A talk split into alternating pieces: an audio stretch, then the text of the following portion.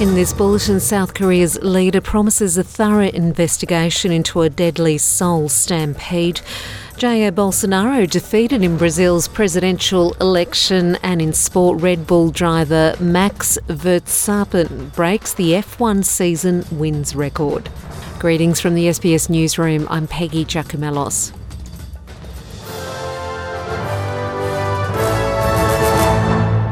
South Korea's Prime Minister has vowed to conduct a thorough inquiry into the deadly Halloween stampede that killed more than 150 people. The disaster happened in Seoul when young people were enjoying a festival in costumes, but chaos unfolded down a packed, narrow alley. More than 30 people remain in a serious condition, and mourners have laid flowers at a memorial altar in Seoul Plaza. This eyewitness, Chol Jang, says he's still haunted by what he saw during the crowd crush. I saw somebody lying on the road and they were wearing the costume. I, was so sorry for them.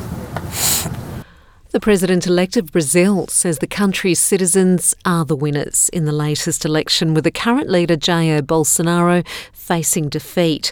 Luiz Inácio Lula da Silva claimed 50.9% of the vote in a tight race against the incumbent, who has achieved 49.1% in the election. The winner, who led Brazil as a past president between 2003 and 2010, says this is one of the country's most important elections ever.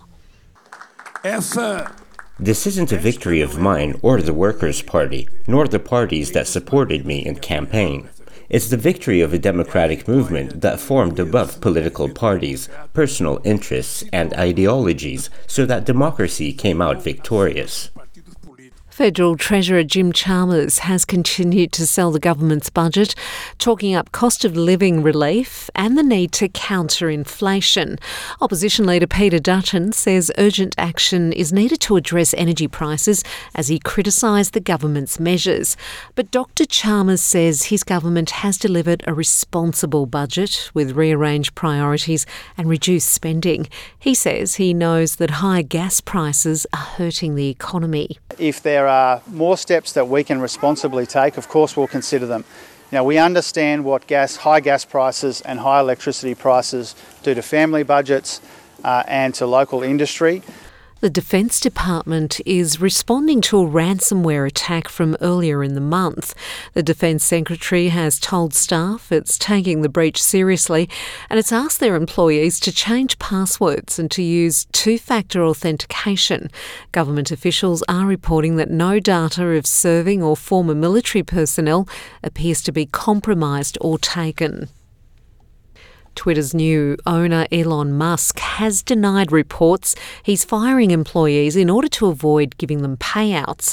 The New York Times has alleged that Musk ordered job cuts across the company, with some teams to be trimmed more than others and layoffs scheduled before November the 1st, when employees are scheduled to receive stock grants as part of their compensation.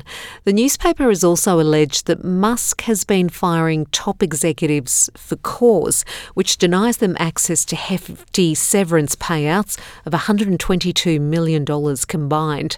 The new Twitter owner claims the executives misled him about the number of fake accounts on the platform.